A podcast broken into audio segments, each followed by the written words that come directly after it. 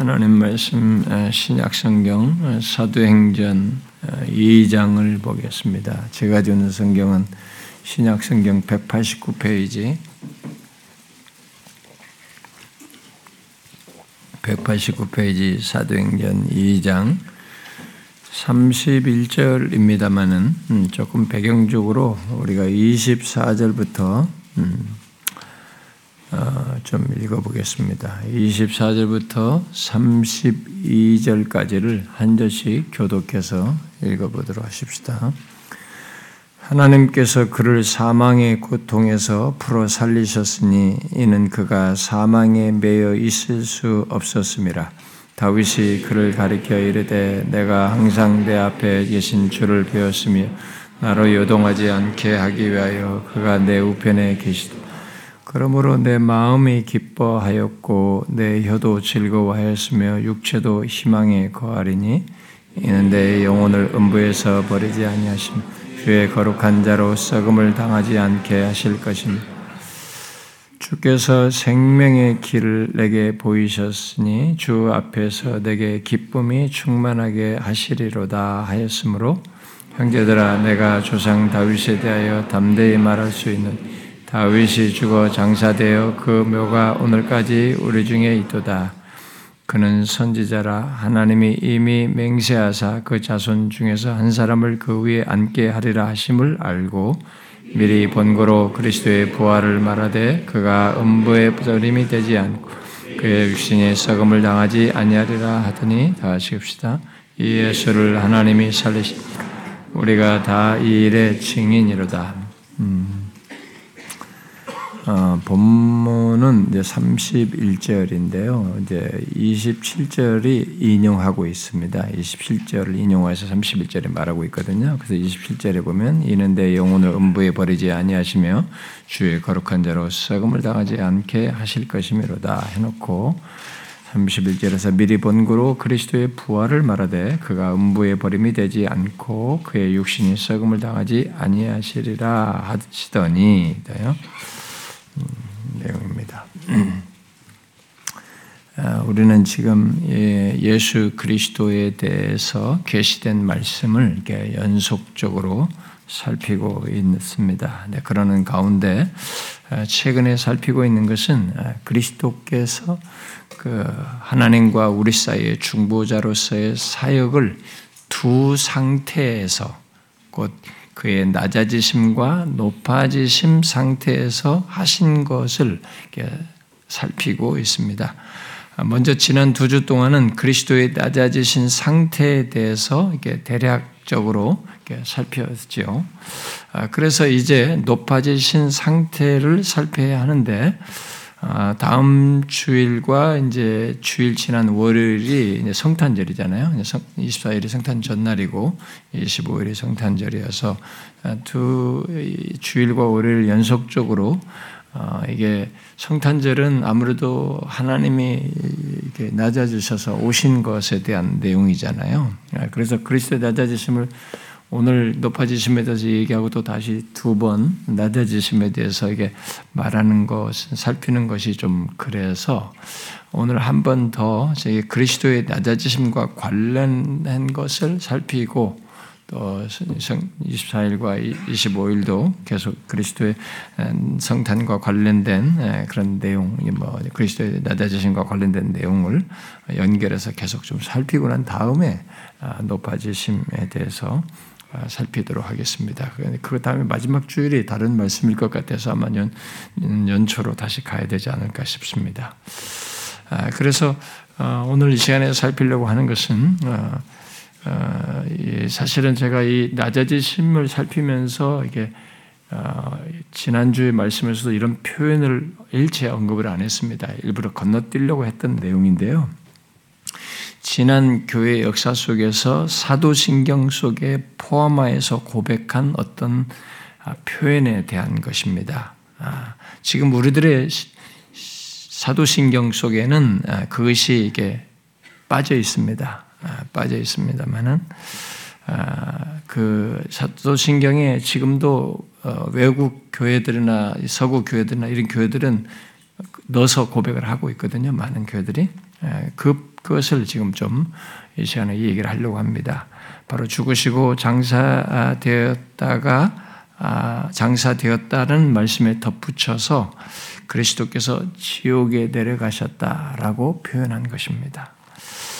이 내용은 초기 교회의 첫 사도신경에는 없었던 것으로 우리가 알고 있습니다. 없었다가 삼백 한 삼백 년대, 그러니까 사 세기에 장사된 것과 연관하여서 이 말을 덧붙여서 지금까지 사도신경으로 고백되고 있는 표현입니다. 이런 식으로 고백을 하고 있죠. 십자가에 못 박혀 죽으시고 장사되시어 지옥에 내려가셨다가 사흘 만에 죽으신 자 가운데서 다시 살리, 살아나시며 이렇게 고백을 하고 있습니다. 특히 이 고백은 종교개혁 이후에 개혁교회들도 계속 해왔, 해오고 있는 그런 고백 내용 중에 하나입니다. 고백의 내용이기도 합니다. 그래서 하이델베르크 요리문답은 그 사십삼 문에서 사도신경에는 왜 그가 지옥에 내려가셨다라는 말이 부과되어 있습니까? 라는 질문을 하고 거기에 대해서 답을 하는 내용이 담겨져 있습니다. 그래서 종교개혁 이후에 개혁교회들이 그렇게 그 내용을 사도신경에 포함해서 해왔고 하고 있어서 우리 한국 교회가 이제 사도신경을 새로 번역을 해서 지금 이제 여러분들의 성경 표지 안쪽에는 새 번역이 또 첨가되어 있는데 거기에 각주로 그것을 설명을 해놨습니다. 이전에 지옥에 내려가셨다는 말이 있었다라고 이렇게 각주로 설명을 해놨습니다. 오늘날 우리 한국 교회가 그 말을 어, 뺀 그 사도신경을 고백하는 것은 예로부터 지금까지 그 표현을 교회 교파와 이런 어, 교파들마다 아, 너무 이렇게 다양하게 해석하여서 어, 이해를 하고 있고 그 말을 나름 각각 다른 식으로 이해해서 주장을 하고 있는 으로 인해서 혼란과 이렇게 나뉨이 있기 때문에 아마 뺀 것으로 보여집니다. 아, 그래서 우리도 어, 이 지금 사도신경에서 그 표현을 어, 이제 무시하고 뺀 채로 그냥 모른 채 하고 지나갈 수도 있습니다. 그렇게 해도 상관이 없거든요. 어, 왜냐하면 초기 에, 에, 교부들의 그 에, 사도신경에 대한 어, 내용 시, 신경들 보면은 어, 이 표현을 장사되시고를 대신해서 이 표현을 쓴 경우도 나와요. 제가 뒤에 다시 언급을 하겠습니다만 그렇게 어, 하기도 하고 있기 때문에 지금 우리가 고백 신앙 어, 사도신경 하듯이 그대로 고백을 해도 사실은 상관은 없습니다. 그러나 하이델베르크 요리 문답에서도 나오고 웨스민스터 대요리 문답에서도 이런 표현이 나오고. 아, 번역된 외국계 이 사람들의 이 저 기독교 관련된 저자들의 글에서도 이 표현들이 나오고 어, 또 로마 카톨릭이나 루터파나 음, 또 그리고 어, 이 오늘날의 신사도 운동하는 사람들 안에 그 믿음의 말씀 운동하는 사람들 아, 그런 사람들의 우리나라가 신사도 운동을 많이 따르는 사람들이 많거든요. 그런 사람들의 말에도 신사도 운동하는 사람들도 이 표현을 해석을 하면서 주장을 하는 내용들이 있거든요. 그래서 이것이 정리가 안 되면 그런 주장들을 받아들여서 여러분들이 혼란에 빠질 수도 있기 때문에 뭐 그냥 안 살피고 가려고 했는데 이게 중간에 틈이 생겨서 이참에 그것을 앞서 살핀 그리스도의 낮아지심에 연결해서 좀 정리를 하도록 하겠습니다. 교회 안의 사람들은 흔히 자신이 구체적으로 알지 못하는 것을 누군가가 제법 체계적으로 또 설득력 있게 또 성경까지 레퍼런스로 사용해서 성경이 이런 것이 이 성경이 이런 걸 말한다라고 하면서 성경까지 제시하면서 말을 하게 되면 쉽게 믿게 됩니다. 그래서 이 신천지나 이런 이단들도 그런 식으로 해서 내가 모르는 걸 가지고 얘기하거든요. 여호 증인과도 이 얘기를 할 때 보면 내가 모르는 얘기를 꺼내가지고 꺼내기 때문에 나름 사람들이 헷갈려하면서 그들에게 설득을 당하거든요. 그래서 이런 내용에 대해서도 정리가 되어 있지 않고 정확히 알지 못하게 되면, 그다음에 그런 가운데 어떤 주장을 듣게 되면 자기가 처음 듣는 내용이어서 아 그럴듯해서 그냥 그걸 또 받아들일 수 있단 말이에요. 그들의 주장대로요. 그래서 오늘 이게 말씀을 통해서 어, 어, 어디서 듣든 여러분들이 또 그런 내용들을 책에서 읽든지 미혹되지 않도록 좀 말씀을 통해서 분별을 할 수 있으면 좋겠습니다. 자, 그러면 과연 오랫도록 이 교회들이 고백해온, 최소한 이 표현이 사 세기부터는 들어갔는데 삼백 년대부터는 들어와서 고백됐는데 이, 이 고백해온 이 사도신경 속의 이 표현이 무엇을 말할까를 좀 먼저 우리가 생각을 해보면 좋겠습니다. 그것을 위해서 먼저 이 성경에서 그리스도께서 지옥에 내려가셨다는 내용이 어디에 있는가, 그런 표현이 정말 성경에 있는가를 질문해 봐야 되겠죠. 여러분들은 성경에서 그리스도께서 지옥에 내려가셨다라는 그런 표현을 본 적이 있습니까? 아, 흥미롭게도 사람들은 그리스도께서 지옥에 내려가셨다는 것을 지지하는 성경의 구절들로 여러 구절들을 이렇게 제시하는데, 이걸 말하는 사람들이 어, 가톨릭도 그렇고 루터파도 그렇고 이런 그룹들이 다 제시를 하는데, 이제 오늘 우리가 읽은 말씀이 이제 그들이 제시하는 구절 중에 굉장히 중요한 구절로, 지옥에 내려갔다라는 그 말을 설명하게 한 구절로 제시하는 구절입니다. 그래서 먼저 이 말씀을 우리가 좀 주목해서 볼 필요가 있습니다. 아, 이 본문에서 사도 베드로는 오순절에 예루살렘에 모인 사람들에게 아, 얼마 전에 십자가에 못 박힌 예수님이 죽으시고 부활하신 것을 말하면서 바로 그가 구원주이심을 전하는 일을 사도행전 이 장에서 하고 있죠.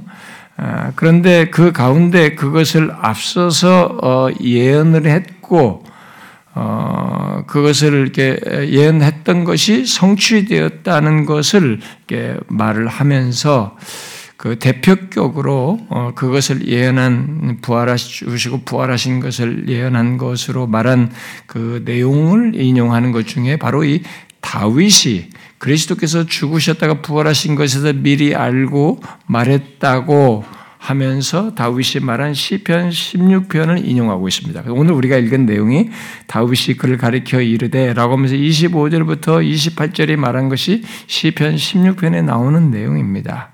그걸 인용해서 이 말씀, 그리스도의 죽으시고 부활하셨다고 말한 것이 성취되었다라고 바울이 지금 얘기를 하고 있습니다. 그런데 이 내용에서 사람들은 베드로가 인용한 시편 십육 편 중에 시편에서는 십육 편에서는 십 절 말씀이고, 여기 사도행전 이 장에서 인용된 말씀으로는 이십칠 절을 이제 주목한 거죠. 이십칠 절과 근데 그것을 해석한 삼십일 절을 주목한 것입니다. 그래서 하나님께서 그리스도의 이 영혼을 음부에 버리지 아니하시며 주의 거룩한 자로 썩음을 당하지 않게 하실 것이라고 했고, 베드로는 그것이 그대로 성취되었다라고 삼십일 절에 다시 말하고 있다는 거예요. 그 내용입니다. 그런데 사도 베드로가 여기서 말하고 있는 게 무엇입니까? 그가 음부에 버림이 되지 않고 그의 육신이 썩음을 당하지 아니하리라 라고 하더니, 실제로 하나님께서 그를 살리심으로, 곧 그리스도께서 부활하심으로 그렇게 되었으며, 우리들이 바로 그것에 대해서 그 그렇게 썩 분명히 무덤으로 장사된 걸 봤는데 그분이 살아나신 것을, 부활한 걸 우리가 봤다. 우리들이 다 이 제자들이 그 증인이다. 이렇게 말을 하고 있는 것입니다. 그런데 사람들은 그리스도께서 지옥에 내려가셨다라고 말하기 위해서 이 말씀 속에서 시편 십육 편에 이제 히브리어로 스올이라고 하고, 이라고 표현한 것인데, 그리고 이제 그것을 신약성경은 헬라어로 썼단 말입니다. 당시 세상이 헬라어가 공용어네요. 공용어였기 때문에 언어가. 그래서 이 사도행 신약은 헬라어로 썼기 때문에 구약에서 히브리어로 그 스올로 말한 것을 거기도 스올로 그대로 음력을 해놨어요. 시편 십육 편을 보면 그 스올이라는 표현을 사도행전 이 장은 헬라어로 하데스라는 말을 써서 이제 말을 한 것을 주목합니다. 주목하여 가지고 그것이 스올, 하데스가 결국 지옥에 내려간 것을 말하는 것이다 라고 이렇게 그리스도께서 지옥에 내려갔다는 말을 하기, 이것에 대한 설명을, 이 표현을 가지고 주장을 하는 것입니다. 우리말 성경은 이 말을 음부로 이렇게 번역을 했습니다. 아, 옛날 번역에는 그런, 이런 단어를 지옥이라는 단어로 번역도 하기도 했습니다. 음부로 이렇게 번역하죠. 그러나 우리는 먼저 히브리어의 스올, 또는 헬라어의 하데스가 성경이 어떻게 사용되고 있는지부터 좀 알 필요가 있습니다. 그 사람들의 말만 들으면 여러분들이 스올이나 하데스며 이런 걸 잘 모르잖아요. 어, 그러면서 히브리어나 헬라 가지고 얘기하니까 아 그런가 보다 이렇게 딱 할 수 있단 말입니다. 실제로 우리나라에 지금 어떤 유명한 이 어 뭐 이 저기 이런 은사지 운동하는 뭐 유명한 병신도 어떤 사람이 막 이 스올 하데스 이런 얘기하면서 막 그런 걸로 설명하거든요. 무슨 집회에서요. 그러니까 그 논리에 다 껍벅 다 설득됩니다. 사람들이. 근데 모르니까요. 그래서 이걸 약간 정리를 할 필요가 있습니다. 먼저 일반적으로 이 말은 구약에서의 스올을 거기에 상응되는 헬라 말로 하데스로 말하는 이 스올 하데스라는 말은 보통 일반적으로는 죽음과 무덤을 가리킵니다. 성경이 일반적으로 쓰일 때는 죽음과 무덤이 성경 구절이 그런 게 많아요. 죽음과 무덤을 말합니다. 그리고 구체적으로 이 말을 써가지고 뭔가 구체적인 어떤 죽음과 무덤에서 연관된 더 구체적인 무엇을 말하려고 할 때는 악인들이 하나님의 진노 아래에 있는 세계를 가리켜서 이 말을 씁니다. 이 말을요. 그랬을 때 이 후자의 의미로 여러분들이 익숙한 내용은 부자와 거지 나사로의 내용에서 부자가 죽어서 음부에서 고통당하는 것을 말하는 내용이 있는데 거기서 그 음부가 이 하데스예요. 똑같은 걸 쓰고 있습니다. 그래서 이제 이런 매치가 되니까 저기 부자가 음부에 내려가 있던 그 음부, 지옥이라고 하는 거 있는 것이니까 바로 여기 본문에도 하데스니까 이 하데스가 바로 부자가 내려갔던 거기처럼 지옥에 내려갔다. 이렇게 매치를 시키는 것입니다. 자, 그런데 그렇게 구체적으로 음부를 단순히 이게 죽음과 무덤으로 말하지 않고 이렇게 하나님의 진노를 받는 것을 지칭할 때는 그 상태와 그렇게 진노를 받는 상태와 거지 나사로가 아브라함의 품에 있는 것을 이렇게 대비시켜서 지금 얘기를 하고 있거든요. 여기는 부자는 음, 하나님의 진노를 받는 그런 음부에 또, 또는 뭐 흔한 말로 지옥에 처해진 이 상태만 얘기하지 않고 그 상태와 대비되는 얘기를 하는 겁니다. 나사로가 아브라함의 품에 있는 거죠. 이렇게. 그걸 대비해서 말하는 이렇게 때가 흔합니다. 그래서 곧 하데, 하데스 곧 이 음부를 가장 낮은 곳인 곳으로서의 그것을 얘기를 하면서 가장 높은 곳인 하늘과 이 정반대가 되는 가장 낮은 곳을 가리켜서 사용하는 표현으로 쓰기도 한다는 것입니다. 성경에서 그 말을 쓸 때. 그렇게 히브리어의 스올과 그것을 헬라어로 표현한 하데스 곧 음부로 말한 것은 어떤 특정 장소를 말하기보다는 일반적으로 죽음과 무덤을 말하면서 좀 더 구체적으로는 모든 존귀를 상실하고 가장 낮아지게 되는 곳, 인간 존재가 가장 낮아지게 되는 곳이고 또는 가장 낮은 곳을 표현하는 데도 사용된 것입니다. 그, 그걸 일반적인 의미에서 더 구체적으로 말할 때는 그것을 기저에 담고 말을 하고 있는 것입니다. 이런 사실을 생각하면 사도 베드로가 인용한 시편 말씀이나 그것을 인용하여 그리스도께서 살아나신 것에 연결해서 말한 음부는 곧 히브리어 수올과 헬라어 하데스는 그리스도께서 어떤 상태에서 살아났는가라는 것을 말하고 있어서 일반적인 의미를 말하고 있는 겁니다. 바로 죽음과 무덤을 말하는 거죠. 여러분도 읽어보세요. 문맥을 생각해 보시란 말이에요. 사도 베드로가 말했을 때 여기서 하데스를 얘기했을 때 그리스도가 지옥에서 살아나셨다는 것이 말하고 싶어 했겠습니까? 아니죠. 지금 일반적인 겁니다. 살아나신 것을 강조하는 겁니다. 부활을 강조하는 거예요. 이 부활을 강조하는데 이 부활이 어디서 부활이에요? 일반적으로 자기들은 무덤이잖아요. 무덤. 죽음에서 살아나셨다는 것을 말하고 있는 것입니다. 이 내용 자체가 본문이요. 그런데 사람들이 이런 말씀, 이 말씀을 유시해서 여러 관련 구절들을 가지고 그리스도께서 죽으시고 장사되어서 지옥에 내려가셨다라고 말하면서 그리스도께서 실제로 장사되시고 지옥이라는 곳으로 내려가셨다라고 이렇게 주장을 하고 이해를 한 것입니다.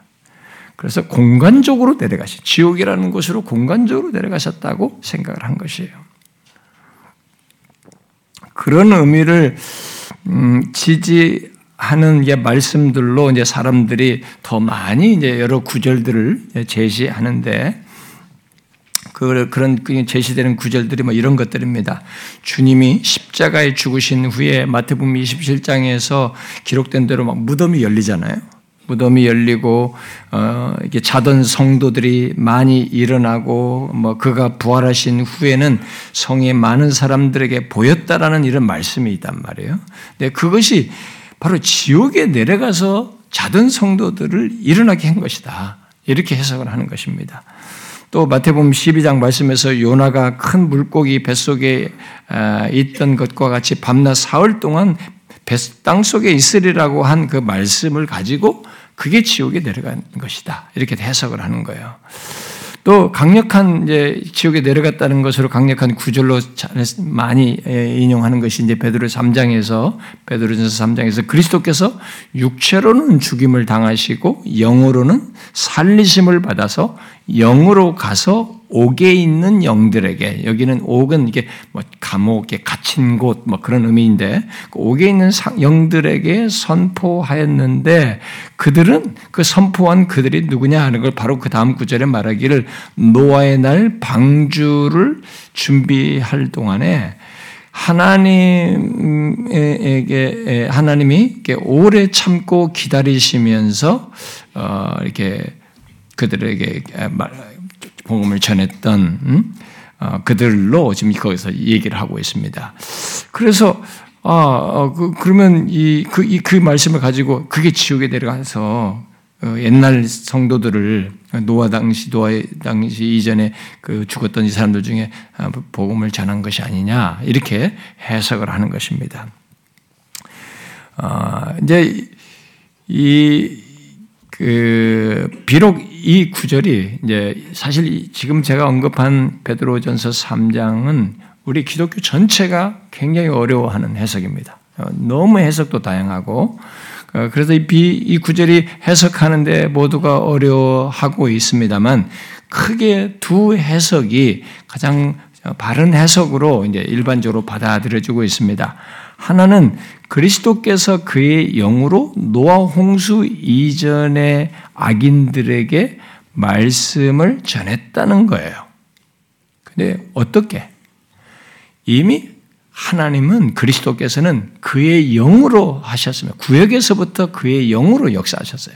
그래서 노아 홍수 이전의 그 자신의 영으로 노아를 통해서 자, 그리스도 성, 여러분 저를 통해서 말씀을 전할 때도 성령께 그리스도의 영이신 성령을 통해서 감화 감동하셔서 하게 하시잖아요. 그런 것처럼 그리스도의 영께서 영을 통해서 노아를 통해서 말씀을 전했다. 라고 해석하는 것입니다. 그 구절을. 그게 우리가 가장 바람직한 해석으로 받아진 것 중에 하나예요. 또 다른 하나는 죄를 범하여 하나님에 의해 옥에 갇힌 악한 영들을 대상으로 했다는 거예요. 악한 영들에게 그리스도께서 부활을 통해서 승리하신 것을 선포하셨다는 것입니다. 이게 또 다른 받아들여지는 해석이에요. 이 두 해석이 가장 이제 모든 개혁주의나 이런 전통 안에서 가장 바른 해석들로 받아들여져요. 자, 그렇게 가장 이제 이 신뢰성이 있는 이 두 해석을 반영하면 이 데살로니가전서 삼 장의 말씀은 그리스도께서 지옥에 내려가셨다는 것과는 상관이 없는 것입니다. 그런데 아, 이 구절을 가지고 이제 그렇게 아, 지옥에 내려갔다 이렇게 한번 주장을 해요. 그리고 또 어, 그것을 주장하는 말로서는 베드로전서 사 장에 가서도 죽은 자들에게 복음이 전파되었다라는 말씀이 나오거든요. 그 말씀도 지옥에 내려가셨다는 근거 구절로 제시를 하는 거예요. 그러나 그 말씀도 그리스도께서 죽어 있는 사람들, 지금 죽어 있는 자들에게 지옥에 의해서 지옥에 가서 죽어서 지옥에 가 있는 사람들에게 복음을 전했다는 그게 말이 아니고, 지금은 죽었지만 그들이 살아있을 때 그리스도께서 복음을 전했다라는 것을 말하는 것이에요. 그 표현을. 그런데 그걸 그런 식으로 이해를 해서 주장을 한 것입니다. 다른 식으로 해가지고. 또 에베소서 사 장에서 올라가셨다가 하셨은지 땅에서 낮은 곳으로 내리셨던 것이 아니면 무엇이냐라고 이 표현한 것에서 내려가셨다는 것이 바로 낮은 곳으로 갔다는 게 바로 지옥을 내려간 것이다라고 이제 해석을 하는 거예요.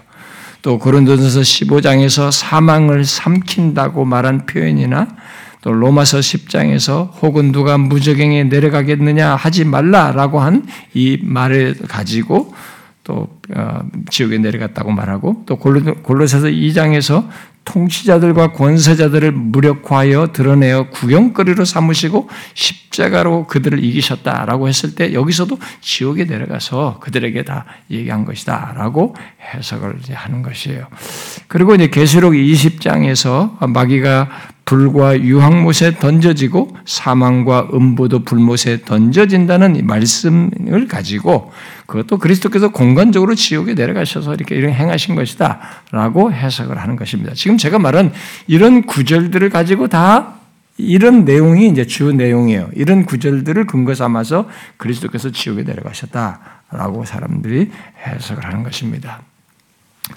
자, 이런, 이런 말씀들에 대해서 제가 이 시간에 다 문맥 속에서 무엇을 말하는지 다 말을 하지 못하고 설명을 하지 못하지만 그 내용들 중에 그 어떤 것도 그리스도께서 지옥에 내려가셨다는 것을 직접적으로 진술하지 않습니다. 그리고 결정적인 증거가 될 만한 내용을 담고 있지 않습니다.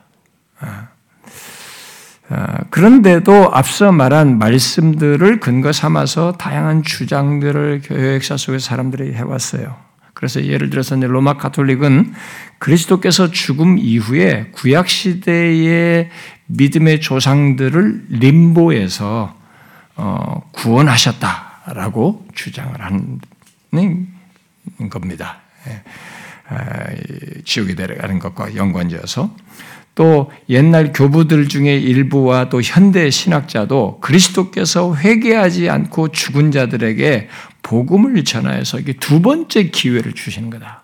그들에게 가셔서 주셔서 그 주, 주시려고 지옥에 내려가셨다. 이런 식의 해석을 하는 거예요. 또 어떤 사람들은 그리스도께서 자기 백성의 죄에 대한 대속을 완성하려고 대신 받을 받아야 한 받을 그, 그 지옥의 그것을 자기가 받아야 했기 때문에 저주받은 자들이 있는 곳으로 가셨다. 그걸 그대로 우리를 구원하기 위해서는 그 저주받은 자들이 있는 곳에 가서 당하셔야만 했기 때문에 직접 내려갔다. 뭐 이런 식으로 해석을 해요. 또 루터파는 그리스도께서 장사되신 후 하나님이자 인간이신 그리스도의 인격 전체가 지옥으로 내려가 마귀를 정복하고 지옥의 권세를 멸하여 마귀에게서 모든 권세를 빼앗았다고 말하면서 결국 사탄을 정복하러 지옥에 내려갔다라고 그렇게 말을 합니다. 그러나 앞에서 말한 대로 그 말씀들 중 어떤 것도 그리스도께서 내려가셨다는 직접적인 진술을 하지 않고 그렇다는 결정적인 증거가 될 말씀을 하지 않는데 이 사람들의 이런 말씀들을 가지고 그리스도께서 공간적으로 지옥에 내려갔다. 죽은 다음에 공간적으로 지옥에 내려갔다고 말한 것으로 언급을 하면서 이렇게 다양한 해석들을 하고 있는 것입니다. 그러나 그들과 달리 칼빈을 위시해서 개혁주의 신학자들은 성경이 직접적으로 말하지 않는 지옥에 내려갔다는 말을 사도신경에 더하여 말한 것을 죽으시고 장사되신 것을 설명하기 위해 덧붙여진 것으로 이해를 했습니다. 그렇게 해석을 했어요. 초기에 사도신경이 없던 것이었는데 이것이 덧붙여졌고 또 다른 신경 같은 거 보면 아다나시우 신경 같은 것을 보게 되면 장사되시고를 빼고 지옥에 내려갔다는 말로 쓰는 걸 보면 이것을 대체해서 썼던 것으로 볼 때에 이 개혁파 사람들은 이 사도신경에 지옥에 내려갔다는 것을 그렇게 생각한 겁니다. 죽으시고 장사되신 것을 설명하기 위해 덧붙여진 것으로 이해를 한 것입니다. 그리하여서 그들은 지옥에 내려갔다는 것을 그리스도께서 영적인 측면, 육체적인 측면 모두에서 총체적으로 사망의 권세 속으로 내려가신 것을 설명한 것이다라고 이해를 한 것입니다. 한 예로 투레티누스, 우리가 투레티누로도 말하는 투레티누스가 이렇게 말했습니다. 그리스도가 지옥에 내려가셨다는 것은 그리스도가 영과 몸으로 가장 극심한 고난과 낮아지심을 경험하셨음을 의미하는 것으로 이해할 수 있다. 몸이 무덤에 붙들려 계셔야 했던 것을 몸과 관련해 가장 낮아진 상태였으므로 그리스도는 영혼과 관련해서도 끔찍한 고통을 느끼셨다. 지옥에 해당하는 그런 거죠. 그렇게 말했습니다. 우리들은 사도신경으로 고백을 할 때 이 표현을 아예 하지 않고 있지만 만일 지금 말한 의미가 이 의미를 담아서 이 표현을 신앙 고백으로 한다면은 그 문제될 것이 없어요. 음.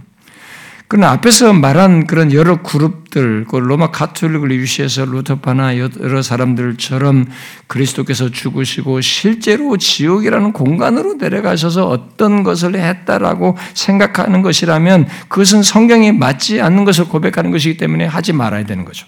그런 의미라면.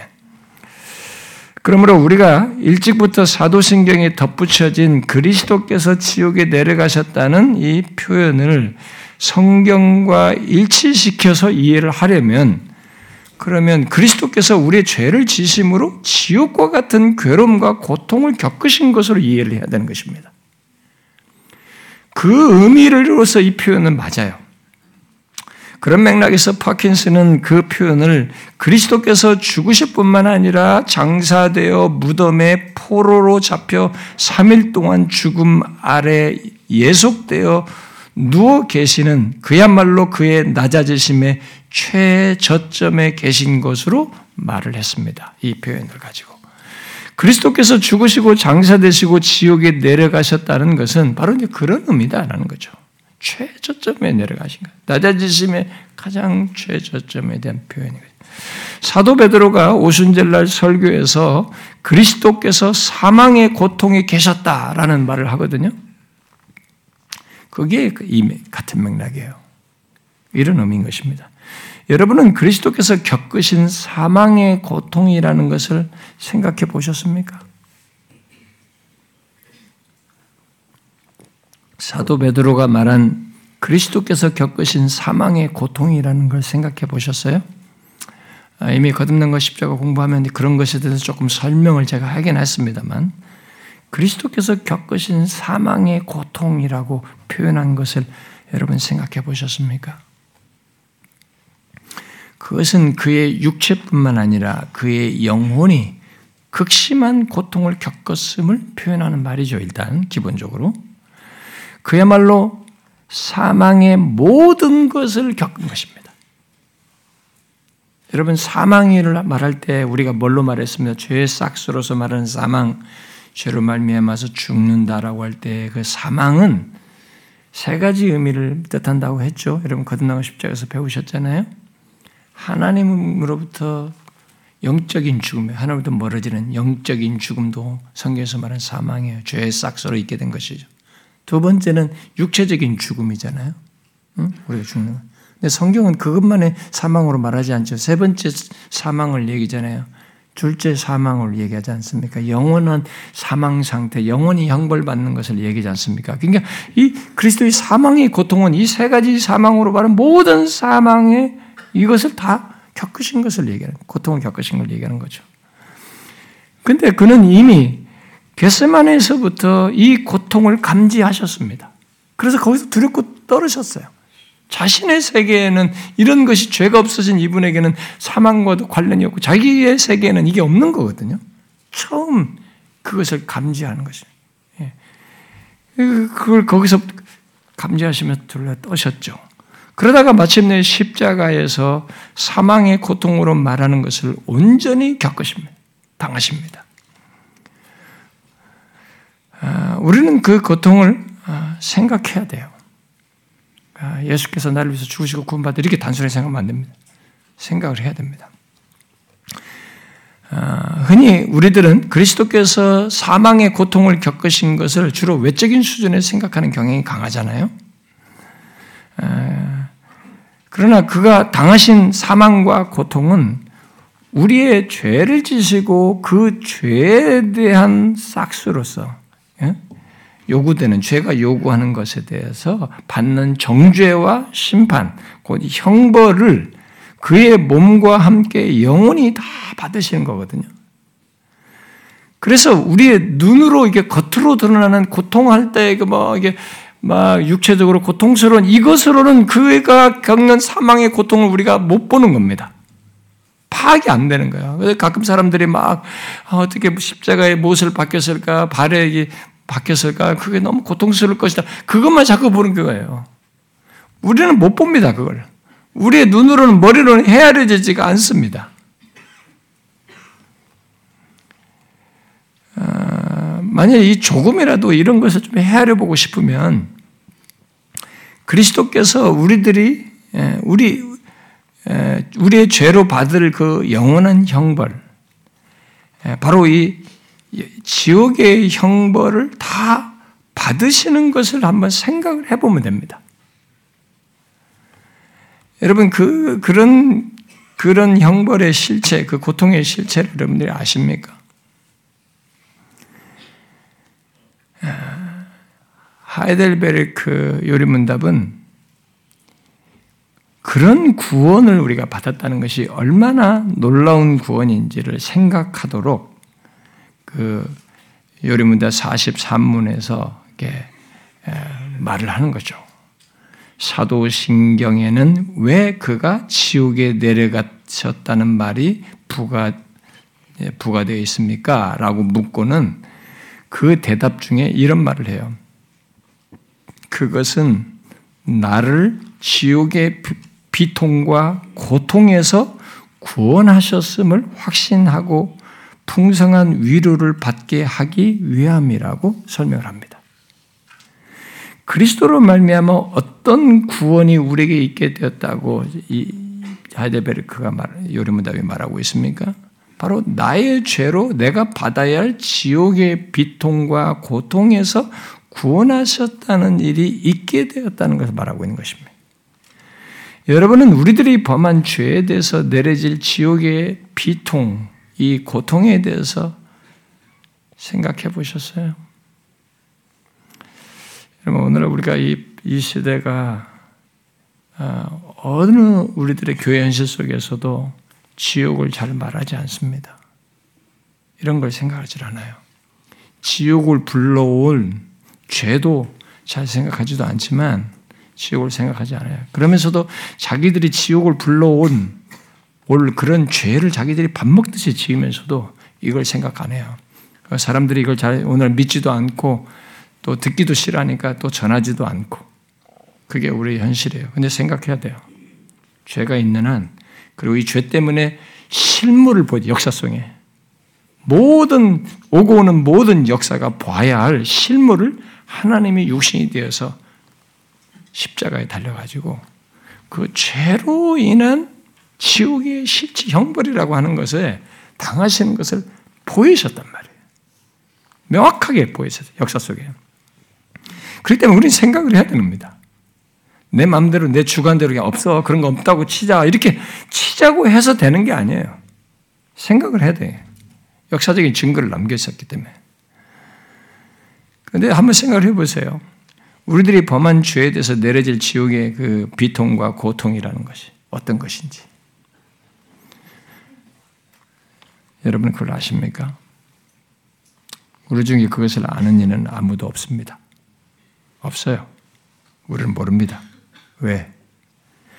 우리가 이 땅에서 겪는 고통이 아무리 크고 심해도, 뭐 우리들이 이 세상에서 겪는 고통을 다 얘기해 보세요. 뭐든 막 병으로도 고통을 받든지, 무슨 고문을 당했다든지, 뭐 전쟁에서 뭐 어떻게 큰 뭐 겪든지, 하여튼 뭐가 고통을 겪었다고 하는 인간이 가장 극심한 고통이다. 내가 죽어가는 마당에서 죽어가면서 겪는 고통이라고 할지라도. 하여튼 몰핀 안 맞고 그냥 자기 몸소 느끼는 고통이라 할지라도 인간이 말하는 고통을 다 말해보라 이거야. 인간이 겪는 고통은 아무리 크고 심해도 그것은 이 세상의 악과 고통 속에서 겪는 상대적인 것들이에요. 그리고 일시적인 것들이에요. 제한적인 것들입니다.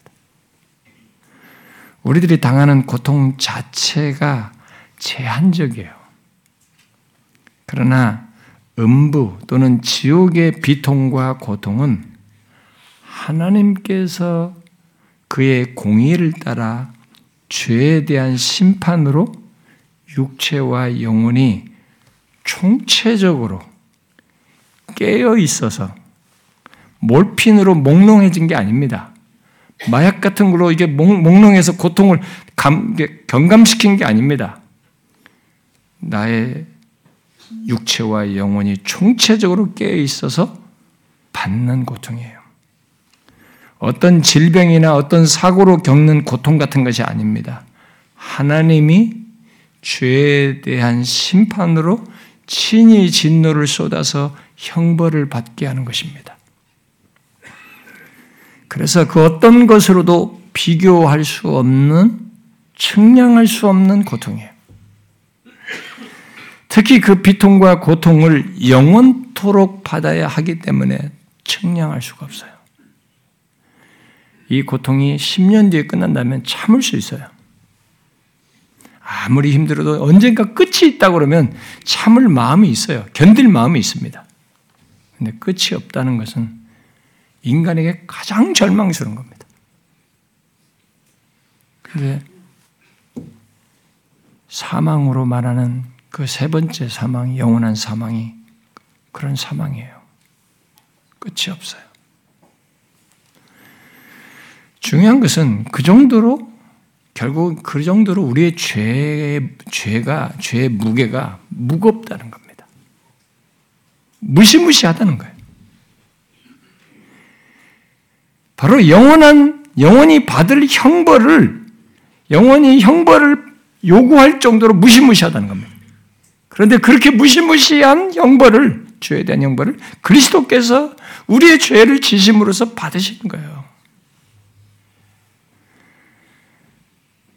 바로 신성과 인성을 한 위격에 연합하여 가진 그리스도께서 죄 없으신 조건에서 우리의 죄를 지셨다는 것 때문에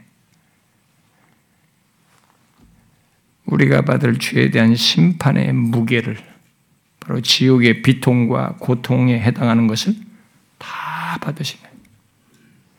진노의 잔으로 말할 때야 마지막 남은 한 방울까지 받는다고 그랬는데 다 받으시는 겁니다. 그리하여서 우리로 하여금 더 이상, 예수 믿는 우리들을 더 이상 그런 고통에 이르지 않도록 하시는 구원을 주셨다는 겁니다.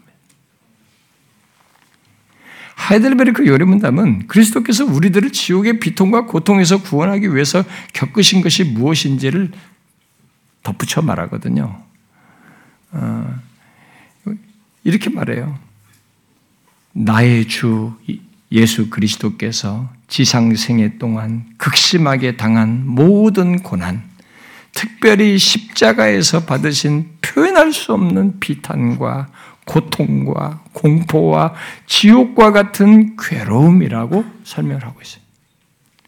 그리스도께서 그렇게 받으실 거예요. 지옥 같은 괴로움과 고통을 받으신 것입니다. 우리를 대신해서. 그런 고통을 받으셨기 때문에 우리들이 지옥의 비통과 고통에서 구원을 받는 것입니다.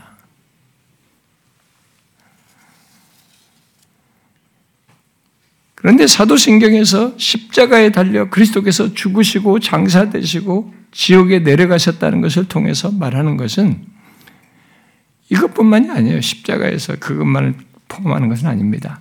장사되어서 한동안 사망 상태에 종속되어 계신 것을 함께 말하는 것이에요. 예, 앞서 선배들은 그렇게 다 이 연결해서 말을 한 것입니다. 예, 그리스도께서 십자가에서 지옥과 같은 고통을 겪으시고 죽으신 뒤에 이어서 장사되어 한동안 사망의 지배 아래 예속되어 있으심으로써도 지옥과 같은 상태에 계셨다는 겁니다. 그것은 그리스도께서 낮아지심 가운데 가장 낮아지신 상태를, 상태에 처하셨다는, 처하셨다는 것을 말해주는 겁니다. 그러므로 그리스도께서 지옥, 우리를, 그리스도께서 우리를 구원하시기 위해서 겪으셨다는 이것을 가지고 지옥에 내려갔다라고 말하는 것은 그건 이제 안 맞는 얘기예요.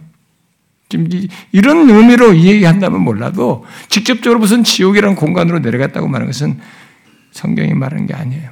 그래서 웨스민스터 요리문답 오십 문에도 이런 것과 관련해서 이 얘기를 합니다. 오십 문의 질문이 이렇습니다. 죽음 이후에 그리스도의 낮아지심은 무엇으로 구성됩니까? 그리고 이렇게 답합니다.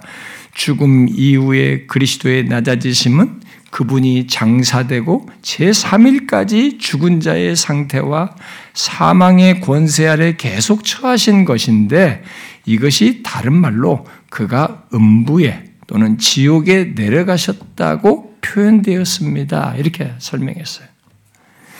그리하여서 이렇게 그리스도께서 지옥에 내려가셨다고 하는 이 고백에 대해서 이 앞선 선배들이 뭐 하이델베르크나 웨스민스터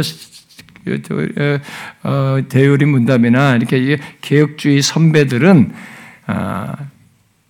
그 하이델베르크가 표현한 대로 그리스도께서 십자가에서 지옥과 같은 고통과 괴로움을 받으신 것으로 또 웨스민스터 대요리 문답이 말한 대로 장사되어 제삼 일까지 죽은 자의 상태와 사망의 권세 아래 계속 처해 계신 것으로 설명을 한 겁니다. 그러니까 그리스도께서 지옥에 내려갔다는 것은 이런 의미다 이런 거죠. 이게 성경적이에요. 직접적인 그런 표현도 없는 것이기 때문에 공간적으로 지옥에 내려갔다 내려간 내려가서 무엇을 한 것으로 말하는 것은 성경 어디에서도 성경이 전체 속에서 말하는 어떤 성, 신학적인 사상, 성경적인 어떤 그 다른 내용들과도 이게 일치가 안 됩니다. 왜 그러냐면 예를 들면 일단 그리스도의 신성은 그 죽으시고 하는 이런 내용 속에서 그리스도의 신성은 편재하십니다. 그리스도의 인성에 연합하여 계시지만 여기 인성에만 묶여있질 않아요. 신성은. 편재하시면서 하시기 때문에 그런 무덤에 갇힌 이런 죽으셨다고 해가지고 여기서 그 죽은 다음에 지옥이라는 곳으로 공간 이동을 한 이것은 있을 수 없는 거예요. 루터파가 말하는 것처럼. 또 육체는 무덤에 있었기 때문에 내려갈 수가 없었습니다. 영혼은 어, 그 십자가에 달린 한 강도에게 말을 했잖아요. 네가 오늘 나와 함께 낙원에 있으리라. 그러면서 숨을 거두실 때 아버지께 자기 영혼을 부탁했습니다. 그래서 자기 영혼을 영혼은 육체의 영혼은 인성의 영혼은 낙원으로 이제 아버지께로 이끌림 받는 것이죠. 그래서 그리스도의 위격에 그의 신성이 그의 인성 중 영혼과만 연합하지 않고 인성의 모든 것, 곧 육체와 영혼 모두와 연합되었기에 그의 인성의 영혼은 낙원에 이르렀어도 편지하신, 편지하신 거죠. 편지하신 그의 신성과 연합해 있으셨고 이 벨기에 신앙 고백대로 그의 몸은 무덤에 누워 있을 때에도 신성과 연합한 상태로 있었습니다. 그래서 본문에서 예언되고 이게 그 성취된 것을 말한 내용대로 팔레스틴에서는 하루만 이 시신을 담겨놔도 몸에서 진물이 금방 나요. 금방 썩기 시작해요. 썩습니다. 근데 오늘 본문이 뭐라고 그랬어요? 그의 몸은 썩음을 당하지 않으셨다고 그랬어요. 그게 저절로 된 게 아닙니다. 이런 성경과도 매치가 안 돼요. 또 성경은 예수 그리스도의 죽음과 부활 사이에 장사되신 것 외에 다른 것을 말하지 않습니다. 복음을 말할 때도. 여러분, 바울이 고린도전서 십오 장에서 내가 너에게 전한 복음, 믿어 구원을 얻는 복음을 말한다고 하면서 그 얘기할 때 뭐라고 말합니까? 성경대로 그리스도께서 우리 죄를 위하여 죽으시고 장사되신 바 되셨다가 성경대로 사흘 만에 다시 살아나사 여러 사람들에게 나타내 보이셨다라고 말하잖아요. 죽으시고 장사되시고 다시 살아나시고 부활한 자신을 나타내 보이신 것, 그것 이상을 말하고 있지 않지 않습니까? 거기에 지옥으로 내려가셨다는 말을 담고 있지는 않잖아요. 그 사이에다 넣지 않았잖아요. 그리고 예수님께 예수 그리스도의 잉태와 나심부터 그가 행하신 사역과 죽고 부활하신 것을 기록한 네 개의 복음서, 마태, 마가, 누가, 요한 복음은 복음서에는 그 어디에도 그리스도의 영혼이 지옥에 내려갔다는 것을 말하지 않습니다. 만약 그리스도께서 지옥에 내려가셔서 어떤 일을 행하셨다면, 특히 지옥에 내려가서 구약의 사람들이든 복음 듣기 이전에 믿지 않고 뭐 죽은 착한 사람들이든 어떤 뭐 또 어, 카톨릭 같은 데서 말할 때는 림보로 얘기할 때는 무슨 어, 복음을 듣기도 전에 태어나자마자 죽은 아기들 말이죠. 그런 영혼들, 그런 데들, 그런 사람들을 뭐 구원하겠다고 내려갔다고 하든 간에 어떤 대상들에게 복음을 전하여 구원하시는 일을 행하시는 것이 실제로 있었다면 이건 구원 역사 속에서 메시아로서 구원하시는 구속사의 구원 역사의 큰 내용 중에 하나란 말이에요. 그러면 그런 내용을 성경에 빠뜨리면 안 되죠. 말을 해야 되죠. 성경에는 그런 내용이 전혀 없는 겁니다. 그런 내용 기록이 없잖아요. 그 대신 성경은 그리스도께서 고난을 받으시고 십자가에 달려 죽으시고 결국 장사되신 것을 말하면서 그가 우리를 구원하기 위해서 우리의 죄를 지고 지옥을 경험하는 것에 해당하는 극심한 고통, 형벌을 받으신 것, 바로 사망의 고통을 받으셨다는 것, 바로 하나님이 육신이 되신 분으로서 더 이상 낮아질 수 없는 데까지 낮아지셨다는 것을 말하고 있죠. 이것을 강조하잖아요. 여러분은 이 같은 그리스도의 낮아지심을 생각해 보셨어요? 지금 이런 식으로 성경이 말하는 것은 십자가에 달려 죽으신 것에서 사망의 고통을 당하시고 장사되어 사망의 권세 아래 처하게 처해 계시기까지 그리스도에 낮아지신 것은 말입니다. 그리스도께서는 그 낮아지심 속에서 우리 죄를 지시고 지옥을 경험하는 것과 같은 극심한 고통을 겪으신 거예요. 그런 극심한 낮아지심을 경험하신 것입니다. 그분으로서는 있을 수 없는 일이에요, 사실은요. 우리 죄를 지셨기 때문에 이렇게 되신 겁니다. 그래서 비키와 스무리 같은 사람은 이 개혁교회가 사도신경에 포함된 이 내용을 어떻게 이해하여 수용하였는지를 이게 다음과 같이 정리해서 말해줬어요. 그리스도가 지옥에 내려가셨다는 것은 그리스도가 영혼과 몸으로 지극히 낮아지신 것을 가리키고 이 낮아지심은 그의 영혼과 관련해서는 십자가 위에서 하나님의 진노를 경험하신 것에서 절정에 도달했고 그의 몸과 관련해서는 하나님의 저주 아래에서의 죽음, 장사되어 한동안 죽음 가운데 계속 계신 것에서 절정에 도달했다. 또한 사도신경이 그리스도의 낮아지심을 보여주는 일련의 사건을 열거하면서 마지막에 언급한 지옥에 내려가셨다라고 한 그 구절은 그리스도의 순환, 죽음, 장사되심을 중언부언하지 않으면서도 적절히 요약하는 역할을 한다. 왜냐하면 그리스도가 지옥에 내려가셨다고 고백하는 것은 그리스도가 영과 몸 둘 모두로 극한의 낮아지심을 경험하셨다고 고백하는 것이기 때문이다. 이렇게 설명했어요. 이런 의미였기 때문에 옛날 신조들 가운데 아까 제가 말한 것처럼 장사 지내시고를 빼고 대신 지옥에 내려갔다라고 쓰기도 한 겁니다. 이 내용이 좀 더 더 많은 것들을 내포해서 말하기 때문에 그러기도 한 거죠. 그것은 분명 그런 표현이 그리스도께서 죽으시고 단순히 장사되었다는 것으로 말하는 것만으로는 충분히 않다라고 생각했기 때문에 장사되시고 대신에 그 표현을 쓰기도 한 것이겠죠. 그러므로 그리스도께서 지옥에 내려가셨다라는 이 사도신경의 그 표현과 관련해서 우리가 생각할 것은 그것을 바르게 이해해서 지금 이제 앞선 지금 정리해 준 것처럼 이렇게 바르게 이해를 해서 우리들이 하이델베르크 요리문답의 대답에서 말하는 것과 같은 것이 우리에게 있는 것이에요. 무엇입니까? 바로 그리스도께서 우리 죄를 지시고 그의 몸과 영혼이 극도로 큰 고통을 겪고 더 이상 낮아질 수 없는 데까지 낮아지셔서 우리를 구원하셨다는 확신과 함께 그것으로 실제 풍성한 위로를 받는 것이에요. 하이델베르크 요리문답은 그리스도께서 지옥에 내려가셨다는 것으로 말하는 내용, 곧 그리스도께서 고난당하시고 십자가에서 말로 표현할 수 없는 비탄과 고통과 공포와 지옥과 같은 괴로움을 당하신 것을 말하면서 결론적으로 그 놀라운 그리스도의 낮아지심 때문에 내가 지옥의 비통과 고통에서 구원받았다는 확신과 위로를 얻는 것을 얘기를 합니다. 그러므로 내가 극심한 유혹에 있을 때 그리스도께서 지옥에 내려가셨다는 말로 말하는 내용, 곧 그리스도께서 내가 당할 지옥의 모든 고통을 당하신 것으로 인해서 우리는 흔들리지 말아야 되는 거죠.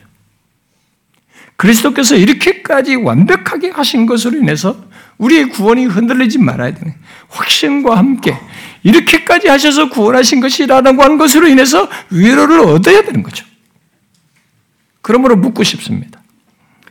여러분은 그리스도께서 우리 죄를 지시고 나의 죄를 지시고 내가 받을 지옥의 형벌을 받으심으로써 나를 그 형벌에서 구원하신 것으로 인해 자신의 구원이 얼마나 놀랍고 크고 부유하며 확고한 것인 줄을 알고 위로를 얻습니까?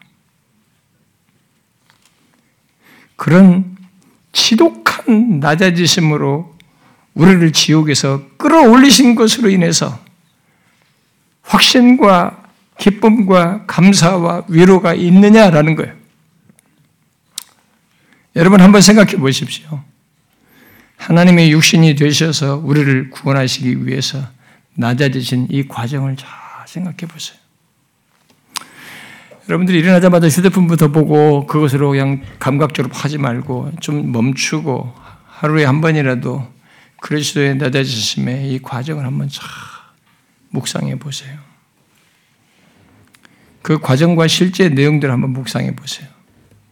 우리를 구원하기 위해서 육신이 되어 구유에 나시고 율법 아래 나셔서 율법을 완벽하게 지키시고 삶의 여러 비참을 겪으시고 수많은 모욕을 당하시고 많은 고난을 겪으시면서 마침내 십자가에 달려 우리의 죄에 대한 하나님의 심판, 그 세 가지 의미로서 가지고 있는 그 사망의 모든 총체적인 실체를 자신이 다 받으시면서 사망의 권세 아래 처하시기까지 낮아지신 이분을 한번 생각해 보세요. 하나님이잖아요. 하나님의 육신이 있고 그렇게 하신 거잖아요.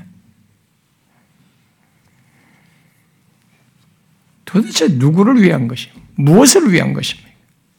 저와 여러분을 위한 거잖아요. 우리 죄에 대해서 쏟아져야 할 하나님의 진노를 받은 거잖아요. 지옥에 이르러서 받아야 할 영원한 형벌을 그가 다 받으신 것이잖아요. 그렇게 되어서 죽어 장사되어 죽음의 권세 아래 놓이신 것이잖아요. 나와 무관한 게 아니지 않습니까? 여러분, 예수를 몰랐을 때는 무관한 것을 그랬지만 내가 예수를 알고 나서는 이게 나와 무관한 것이 아니고 이 어마어마한 실체가 다 나와 관련된 것이잖아요. 그리스도께서 비록 몸이 무덤에 누이셨지만 그 몸은 하나님이 육신이 되신 바로 그분의 몸입니다. 그분의 몸이에요. 그래서 다시 질문해야 되는 거죠. 왜 하나님이 육신이 돼서 그렇게까지 낮아지신 것인가? 이렇게까지 낮아지다. 오늘 살핀 내용으로 말하면 바로 우리로 하여금 지옥에 이르지 않도록 하기 위함이에요. 이 사실을 여러분은 알고 있습니까? 너무 쉽게 구원을 생각하시면 안 됩니다, 여러분. 제가 항상 얘기하지만 기독교의 구원은 그렇게 값싸지 않습니다. 우리가 값싼 은혜, 값싼 구원을 자꾸 유포하다 보니까 많은 사람들이 예수를 너무 룰루랄라 합니다. 자기 주도적입니다. 정말 제일 교만하고 안 좋은 것이 뭐냐면 들으면서 그래 판단하는 겁니다. 그 예수 앞에서 자기가 굴복이 안 되는 거예요. 경외감이 안 생기는 거죠. 이 놀라움이 안 생겨요. 두렵고 떨림이 안 생기는 거예요. 이 사람들은 구원을 모르는 것입니다. 그건 머리예요. 머리. 머리. 머리로만 구원이라는 단어 알고 싶은데 실체로는 안 가지고 있어요. 가지면 그럴 수 없죠. 이 실체가 얼마나 큰데, 나 같은 자를 위해서 이렇게 하신 것이 가벼울 수가 없죠. 내가 범한 죄 아닙니까? 내가 죄가, 내가 범한 죄를 따라서 지옥에 이르러서 영원히 형벌을 받으셨단 말이에요. 그래서 내가 어떻게 됐어요? 아니, 그분이 당하신 것을 해서 내가 처해야 할 거기에 나는 영원히 이르지 않습니다. 그 영원한 형벌에 이르지 않습니다. 주체 사망에 이르지 않아요. 이 얼마나 놀라운 얘기입니까?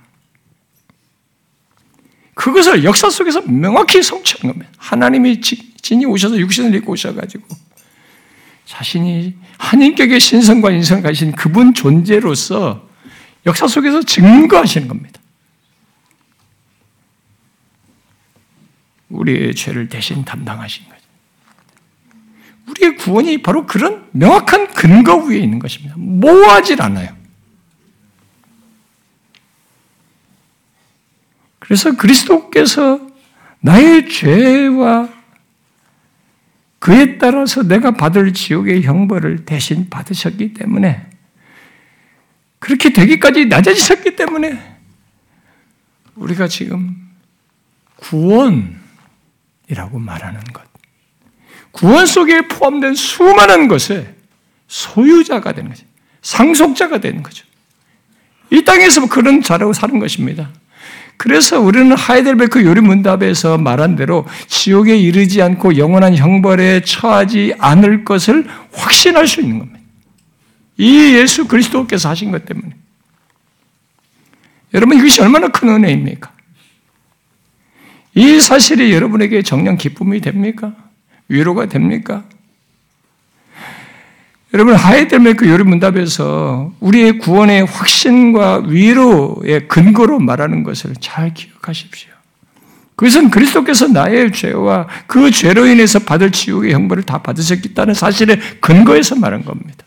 우리는 근거를 가지고 있어요. 종교적 이론이나 이념이 아닙니다. 예수 믿는 우리는 그런 확실한 구원이에요.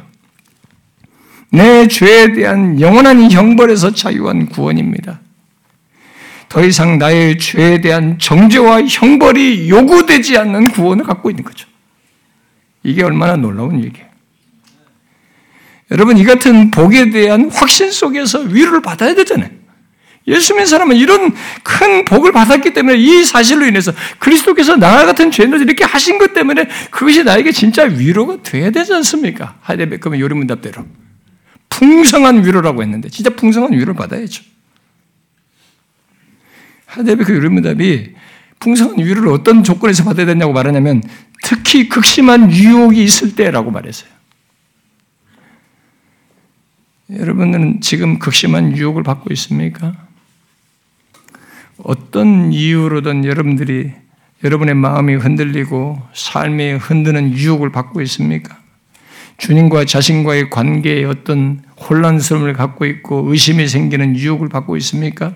구원에 대한 확신이 흔들리는 유혹을 받고 있습니까? 어떤 유혹이든 그 가운데서도 우리가 위로를 얻을 수가 있는 것은 그리스도께서 죽기까지 낮아지시며 나의 죄에 대한 형벌을 다 받으셨다는 거예요. 그래서 내가 받을 진노가 없다는 것입니다. 내가 받을 형벌이 없다는 사실입니다. 이 사실 때문에 위로가 되는 거예요.